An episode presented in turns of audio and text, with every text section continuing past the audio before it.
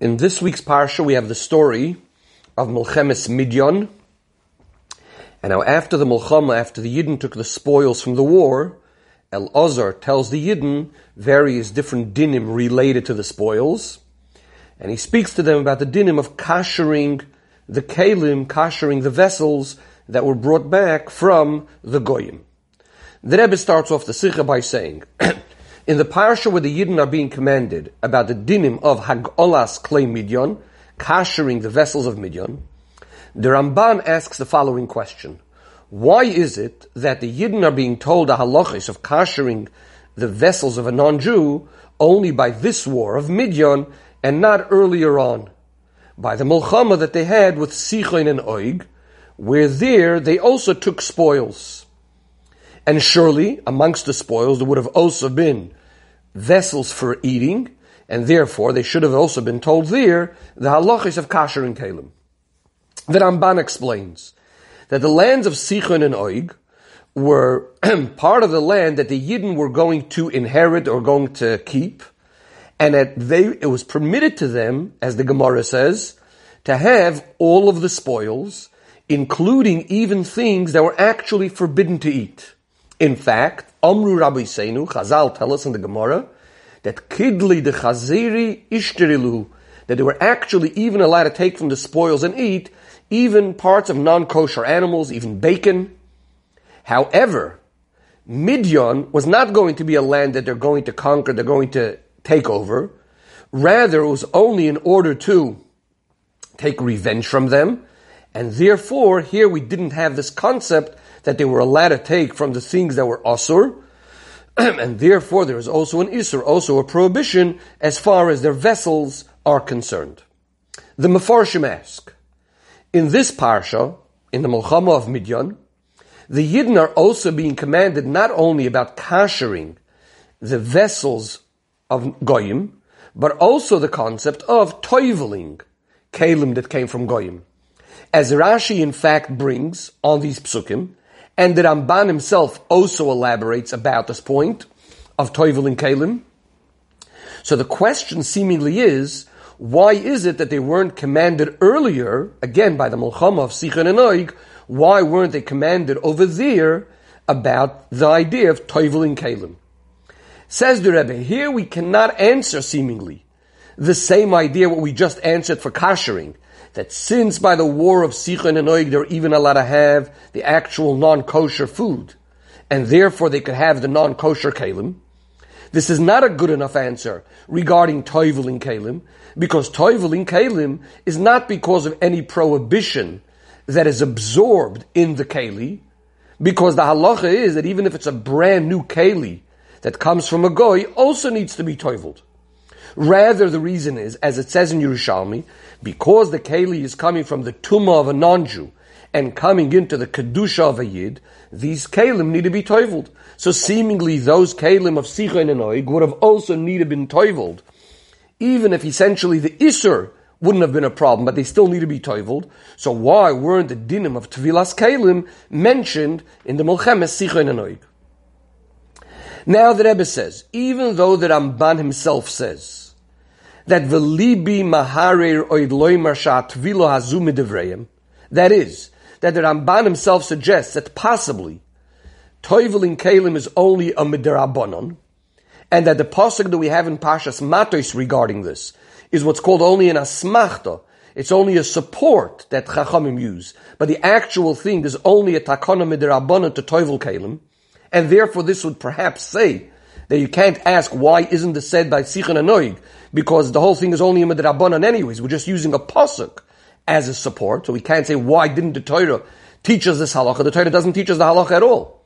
But the Rebbe says seemingly this isn't enough of an answer.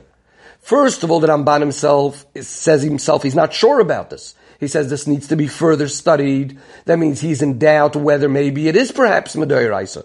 If it is Midairaisa, then once again, it should have been said in the story of Sichen and Oig. Secondly, says the Rebbe, even if it is only an asmachta, only being used as a support, the question could still be, why didn't the Torah put in the pasuk to be used as a support by the Mulchemes Sichen and Oig rather than putting it by Mulchemes Midyan? And either way, the Rebbe says, we need to still understand why doesn't the Ramban himself point out and ask this question of what's going on with Tvilas Kalim, why aren't they mentioned by Melchemes Sichen and Oig? The Rebbe says seemingly would be able to answer this based on what it's known that not all mitzvahs were actually immediately given by Matan Torah.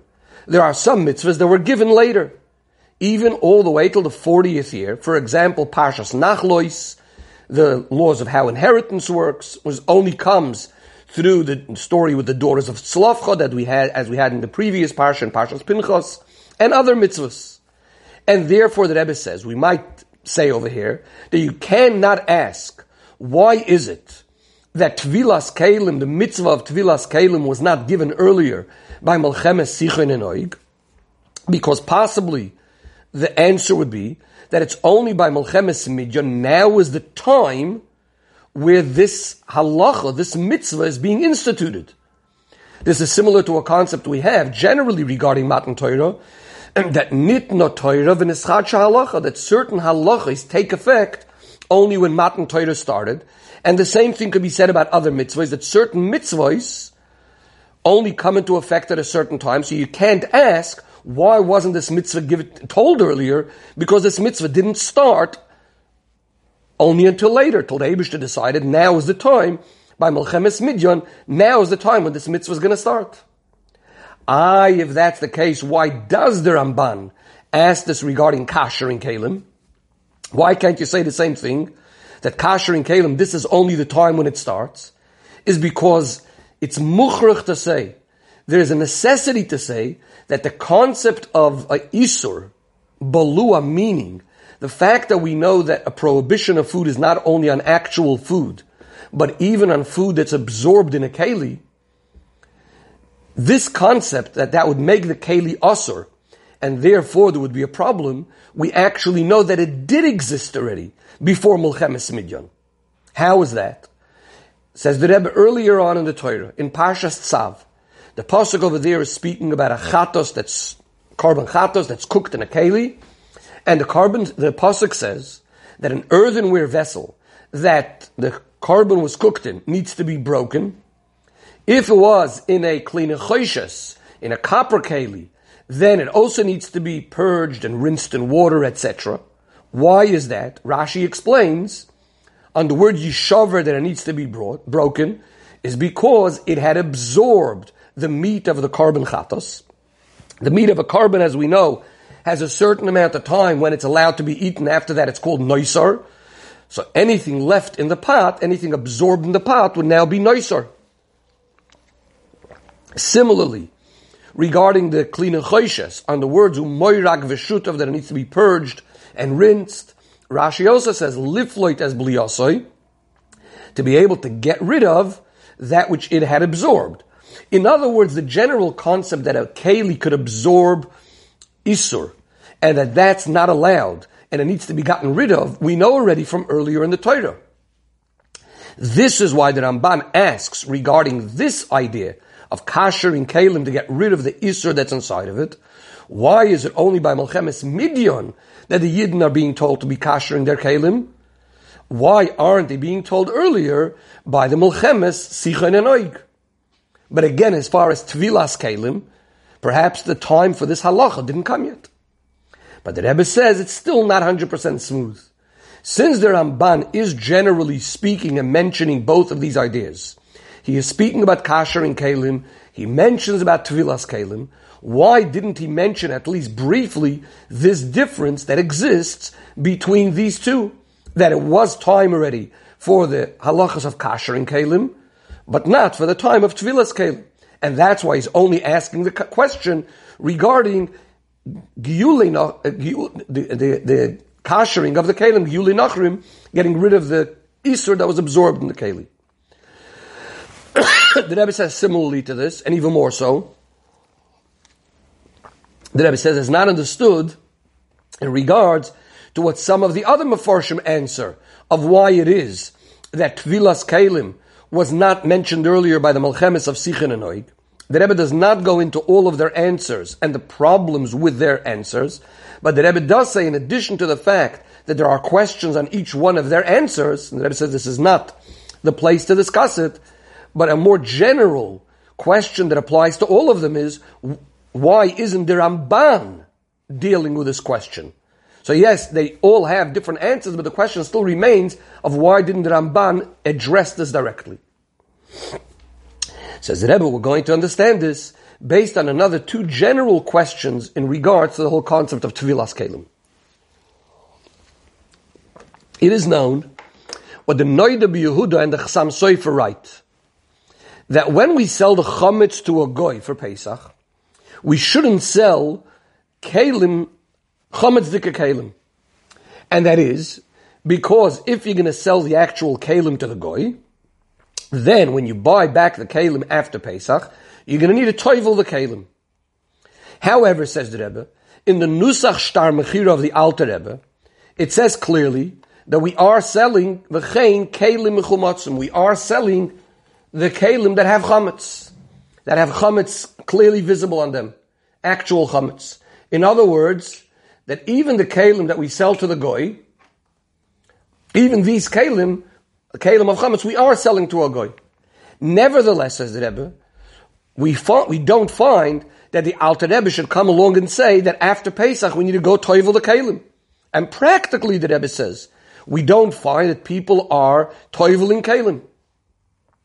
The Rebbe says the Shar HaKoilel answers that since the Alter Rebbe himself tells us that kalim that actually have chametz on the, over here he's saying clearly which kalim are being sold to the goy, kalim that actually have chametz on them. We also know that there's a halacha that a keli that you're not planning to kasha for Pesach, you still need to scrub it well and rinse them well. That you shouldn't have any chametz noticeable on it. Says the Shar HaKoilel, what would come out is that the kalim that you use for the Suda actually never end up being sold at all because you should have been cleaning them from any chametz on it. And it's only kalim klei Suda, only dishes that you use for food, for meals, are the ones that you're going to be chayiv to toivel. So therefore, in other words, a Shar HaKoilel is basically saying that it never ends up that you're going to have chametz on the kalim and therefore being sold, so therefore you won't end up having to toivel them. But the Rebbe says this answer is not understood. This halacha that you need to scrape, you need to clean off the kalim, applies to all kalim.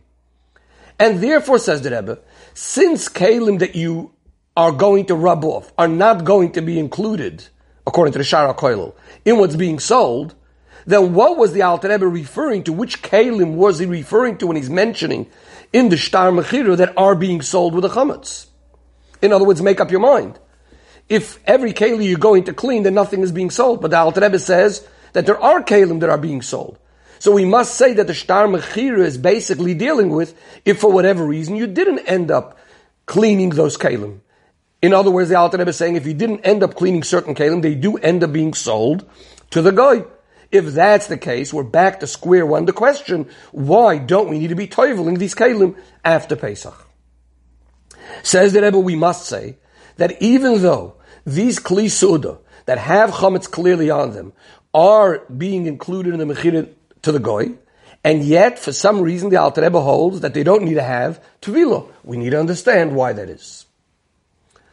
Now the Rebbe moves on to another another question regarding Shavuos. And the Rebbe says, we know that one of the reasons we eat milchiks on the first day of Shavuos is as a zeicher, and to remember, to commemorate the fact that the Yidden ate milchiks on the day of Matan Torah. Why was that? Since the Yidden were just given the mitzvah of Shchita by Matan Torah, like most mitzvahs were given then, so immediately all of the fleshika food and kalim that they had became forbidden. Why is that? Because before Matan Torah they didn't have the din of bar zvicha. What, which what this means is, is they didn't have the status to be able to shecht. Even if technically they would have done a shchita, they're not called someone that can shecht. And therefore, any of the previous food would not be allowed to be eaten. Any meat, anything cooked with meat, and their kalim and so on. They also cannot go ahead on the day of Matan Torah to shecht new animals and to kasher their kalim, because everyone agrees. that the Torah was given on Shabbos. Therefore, the only thing left for them to eat is if milchiks. Says the Rebbe, we could ask the following question: How could they eat milchiks? In other words, in other words, like this. How, the main question is going to be regarding cooked foods of milchiks. So the Rebbe says it's a doichik to say that they only had butter and milk, but not anything cooked. The Rebbe says, in fact, if that would be the case, that should have somehow been commemorated or hinted in the way we have the minig these days, that we only have things that are not cooked of milchiks. But either way, the Rebbe says, seemingly they should have had to kasher their milchik kalim because these kalim would have been become usr from the fact that they wouldn't have been careful earlier of cooking meat inside of the same kalim, or perhaps even a mixture of milk and meat. Says the Rebbe says the truth is this is not a question. Why? Because it makes sense to say that when the Yidden leave Mitzrayim, knowing that when you leave Mitzrayim, you're going to be serving the Abish at this mountain, you're going to be getting the Torah. Yidden were already being careful in the mitzvahs, even in the mitzvahs of Basar B'chalav, and therefore they would have had separate dishes for milchiks, and therefore there is no isur in the dishes of any fleshik food inside of them, or of a mixture of milk and meat. Again, just to reiterate, the reason why it was a problem with the meat is because technically, even if they would have shechted, it wouldn't have been good enough.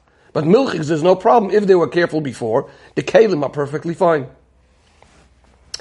In addition to this, says the Rebbe, there are certain kalim that generally, just because of their shape, the way they're made, they're going to be more usable only for milchika types of food. So clearly they had dishes that would have been good for milchika food. But the question that remains with all of this is, what about toiveling the kalim?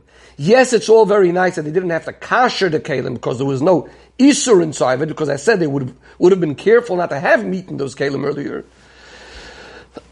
but by Matan Torah, the Yidden, as to use the words of the Yerushalmi before, they went into what's called Kedushas Yisrael. So seemingly, because of this reason, they should have needed to toivel all their kalim, because these kalim previously didn't weren't under the Kedushas Yisrael. So therefore, we have over here again the same question: How are the Yidden able to use these milchike kalim without toiveling them? The Rebbe says we discussed many times that we could learn from Pirush Rashi al Torah in Yonim Mufloim fascinating, amazing things also in this in the area of halacha.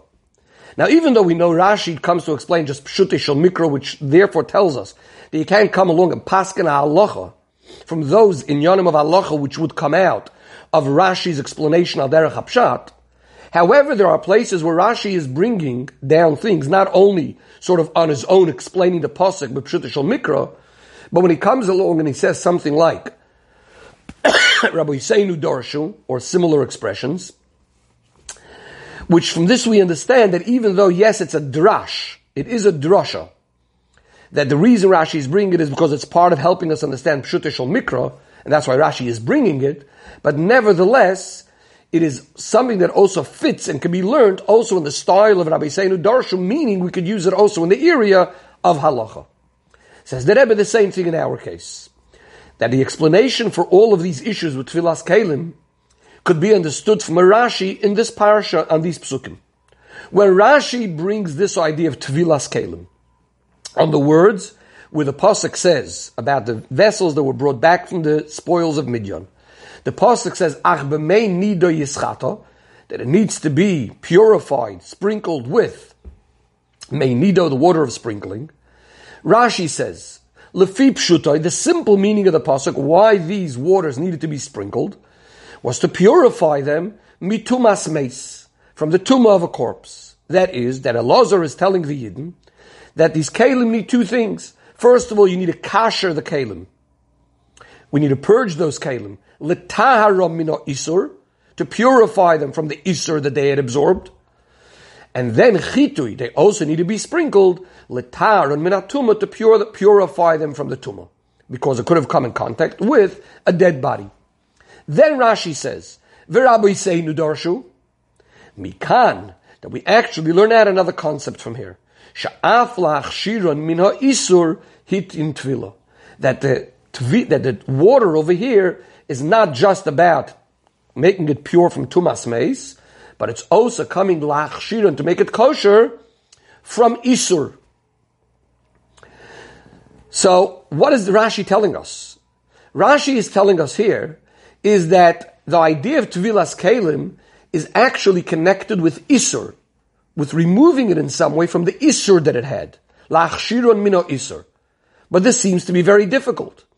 Because the halacha is that even new Kalim need to be toiveled, as we mentioned earlier, even if it never absorbed any Isur.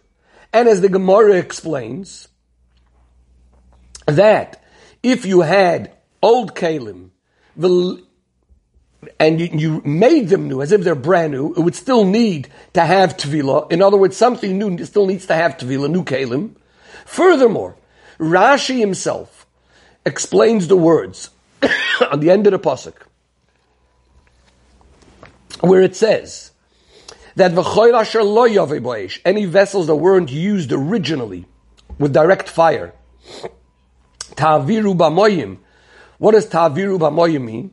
Rashi says, anything that wasn't used with fire and Isser was not absorbed in it, Rashi says clearly there was no Isser absorbed in it. Taviru b'moyim means toivel it and then that's enough. So the question is, if it's clearly speaking about Kalim, that there was no Isser that went into it, why did Rashi say earlier that the point of toiveling it is lach shiron min ha'isur? Says the Rebbe, we're going to understand this by first looking carefully at the words of Rashi, a diuk and lashon Rashi. By kashering the kalim, getting rid of what was absorbed from the isur, Rashi used the term litaharom mino isur, to purify it from the isur. So too, when he speaks about the idea of purifying it from the tuma, in the first pirush of Rashi, which he calls lefi pshutoi, he says litaharon minatuma. When he then speaks about the concept of toivel in kalim, he uses the term lahachshiron minho ha'isur. What does this word lahachshiron mean? The Rebbe says it's with this change of terminology, within one sentence basically, changing the term from latarum to lahachshiram, by hag'olah, by purging it, by getting rid of the isur, he uses the word latarum, and by tvila he uses the word lahachshiron, Rashi is actually explaining us the, this main difference between Hag'olah and Tvila. The Rebbe explains, the term Tara is Shaykh, it's used by something that had in it either Tuma or Isur. And therefore, when we're performing Hagala, when we're removing the Isur that was absorbed in the Keli, we use that term, Litar, and we purified it now from the Isur. What does the word Lachshiron mean? Lachshiron actually means to make it fit. It's a word of preparing something, getting it ready, like a hechsher mitzvah. The keli is now ready, it's fit to be able to be used. In other words, what Tvila is doing is not about taking out an actual Isur that was in the keli. That was accomplished already through the Hagala. Or perhaps there wasn't even any Isur. As we said in some cases, it may have been a new keli. Lachshiran mina Isur means we want to make this keli now fit for being used by a Yid, in other words, we want to make this keli into a state where it's completely going to be out of the possibility for it. There shouldn't be any potential for becoming usr. In other words, it's going now into a new state where now it's going to be completely removed from the concept of isur. That is, when the keli was in the rishus of the goy, even if practically he didn't use it with isur, or as we said before, the Rebbe doesn't mention it, or as we said before, maybe it was used, now it was already, we kasher it. But the fact that it was by the Goy, there was a possibility to be used with Isser. And therefore, the fact that now it's going into the Rishus of a Yid, it's going into a use where there's not going to be even any possibility to use it with an Isur, the Keli needs now something special. It's a Tvil Lahachshiron to make it fit Minha Isur, again, from the possibility of even ever becoming Osir. It's going in now to a whole new state of belonging to a Yid where there's not going to be a possibility for Isur. Where do we find this concept that we want to take something away, even from even having the potential of the Isur? The Rebbe says we find something in this very parsha, something very similar.